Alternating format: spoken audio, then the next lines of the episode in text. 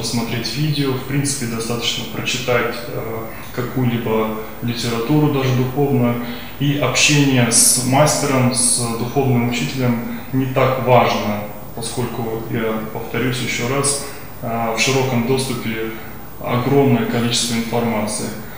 Э, что вы можете сказать по этому поводу? Насколько важно общение непосредственно с духовным учителем? Это момент внутренний. На самом деле душа, которая не спит, которая пробудилась, она обязательно будет искать возможности встречи с духовными учителями, она будет посещать различные места силы, святые места, встречаться со святыми, со старцами, с э, гуру так называемым, потому что она не учитывает уже так, как раньше, она не учитывает эго. А люди достаточно ментально прокачанные, они развивают свое эго, так называемое, в направлении того, что я и сам знаю, я и сам могу, и у этого человека, э, у таких людей, оно, как правило, главенствует. Я считаю, что люди, которые стремятся к мастерам, это люди, которые действительно хотят добиться результата. Им без разницы, что они думают. Для них важны знания духовные и духовная реализация. Для них важен путь прохождения и достижения цели. Остальные люди, они просто в теме и потихонечку формируют свое сознание. Однако наступит момент, когда им тоже будет без разницы. К сожалению, это происходит не всегда в хорошее время, не всегда в хороший, как говорится, момент.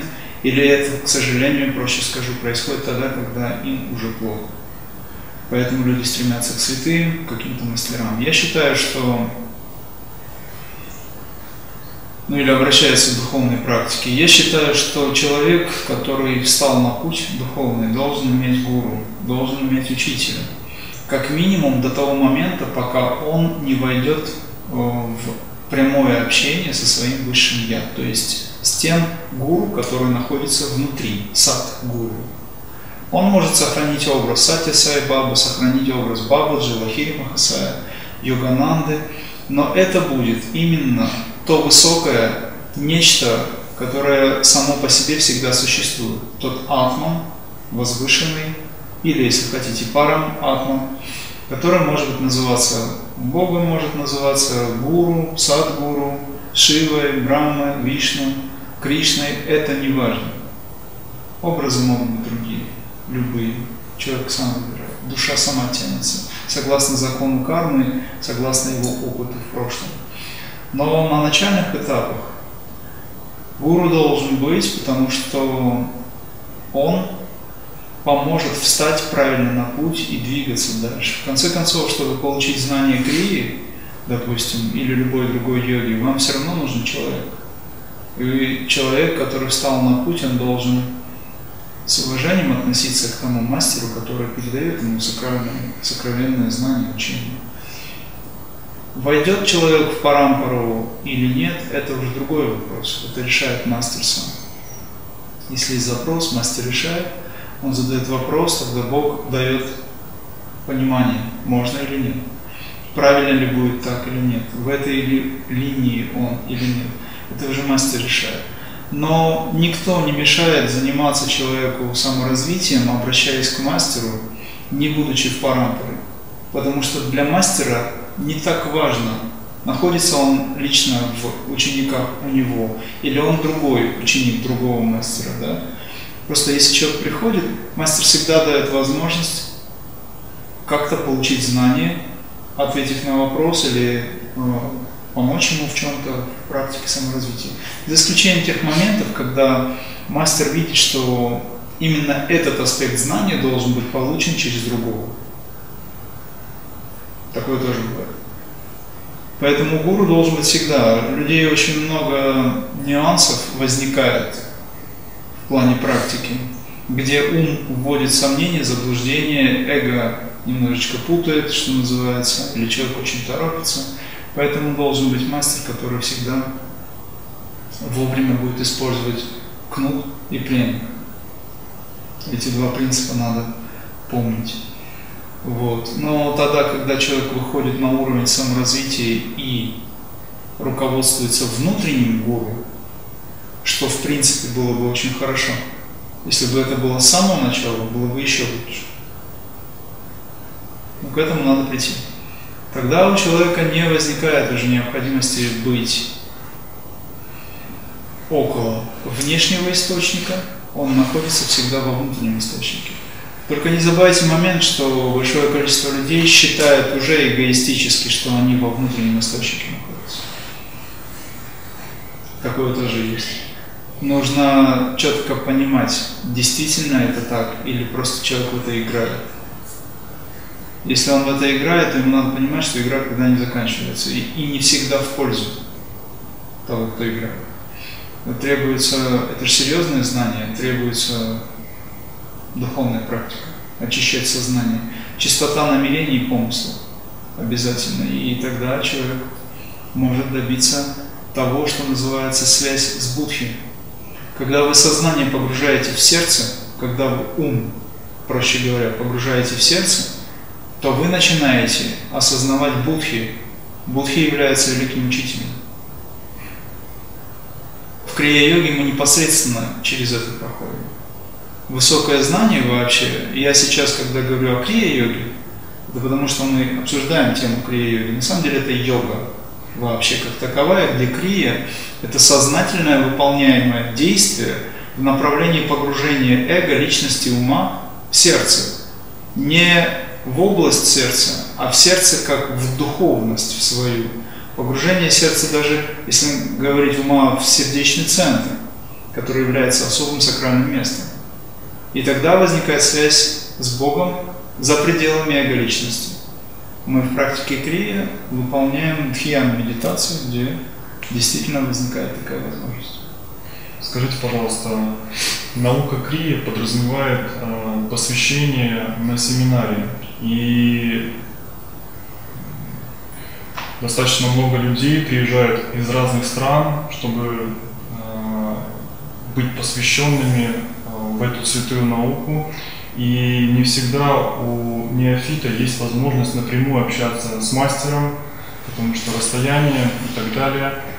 А, это как-то влияет, я имею в виду, а, внешнее общение или общение внутреннее с мастером а, и расстояние, оно препятствует духовному развитию, либо это как бы два понятия, которые едины. Расстояние помогает духовному развитию. Если человек действительно находится э, на пути, то для него не существует расстояния. Если мы говорим об энергии, то для энергии, духовной силы, нет расстояния. Мгновенно она может пройти через всю Вселенную и вернуться обратно, если говорить о том, что она куда-то идет. Это происходит потому, что Творец, Он вездесущ. И если вы входите в единство с этой энергией, с этой космической силой, хотя бы на немного, то вы ощущаете эту вездесущую силу. Если говорить о том, что мастер находится где-то в одном э, краю света, а ученик на другом краю света, то между ними возникает астральная связь. Достаточно просто закрыть глаза и, взывая как говорится, к мастеру или к Богу в мастере, правильнее сказать. Но это образ учителя, в принципе, он может быть воспринят непосредственно как образ, как человеческий даже образ.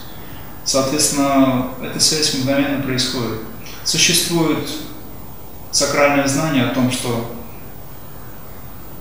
вот эта контагиозность, так называемая, на астральном плане, не на физическом, а на астральном плане, на тонком материальном плане – она работает безупречно. Проще говоря, стоит вам подумать о ком-то, вы мгновенно имеете связь с этим. Ну или о чем-то. Потому что ваше сознание достигает этого. Но поскольку концентрация слабая, вера поэтому слабая, опыт может быть еще не настолько осознан, соответственно, вы не ощущаете этого так, как надо. Но мастер всегда это ощущает. То же самое возьмите, когда человек читает молитву и просит Бога о достижении какой-то цели. Просит Бога о спасении, проще говоря.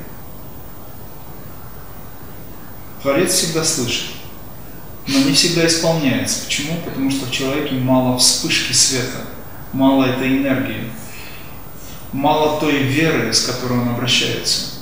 И тогда, допустим, совет наверху, он смотрит на это и решает, что человеку, наверное, не очень нужно. Он задает формально, просит, обращается, но, наверное, не очень нужно, потому что нет вот этого горения, нет вот этой яркости, нет вот этого действительно рвения или просто, я не знаю, крика души о спасении, к примеру. Тогда, когда это происходит, тогда это сразу мгновенно происходит. Это решается. Тогда, когда человек обращается от всего сердца, очень быстро решается вопрос. Когда ученик, взывая к мастеру от сердца, именно с высокой степенью ответственности, концентрации, настолько, насколько он может, а концентрация возникает сама по себе, даже если человек не обладает ею, казалось бы. Тогда, когда человек стоит на грани, тогда ум отказывается уже что-либо делать, он уже не может ничего. В этот момент включается его духовность, она изнутри возникает. И тогда ученик просит мастера в медитации или напрямую, и тогда происходит. Неважно, где они находятся. Точно так же Бабаджи сидел много дней, несколько десятков дней, и взывал к Агасте, дабы тот э, пришел и дал ему посвящение. И это произошло. Он сидел в медитации. И тогда телу Бабаджи было немного лет. Мастер всегда знает, чувствует, учитель, настоящий достигший самадхи, реализации определенной, пусть даже не достигший реализации, но достигший высокого духовного уровня, он все равно развитие имеет высокое, и чувствительность у него очень высокая. И он всегда искренне э, поможет своему ученику, где бы они ни находились. Даже обычные люди имеют связь. Мать с ребенком имеет связь. Так вот, эти два продвинутых ученика, будущих мастера, могут общаться на дистанции очень большой. Ученик с учителем или ученик с учеником могут общаться. Так что аспекты, связанные с э, нашей душой, они вне времени, вне пространства. Если человек вызывает к душе своей, потом обретает себя в этой душе, то есть, проще говоря, он осознает себя, что он душа, а затем он начинает осознавать, что он дух, собирая все энергии, то он может мгновенно оказаться в любой части пространства и дать помощь тем, кто в ней нуждается. Если мастер не очень высокого уровня, не достиг реализации, но он все же мастер, то он может молиться, обращаясь к Богу за своих учеников. И Бог выполняет это, потому что у него есть уже сила молитвы. Мы всегда ограничены по большому счету, потому что кто бы какой бы уровень не имел, все равно это э, по сравнению с Богом очень немного. В этом эго должно быть прижато. Когда мы говорим, что я Бог, мы имеем в виду ту э, единицу присутствия Атмана в парам атману, частицу света в большом светоносном пространстве. И тогда, когда капли с океаном сливаются, мы становимся этим океаном.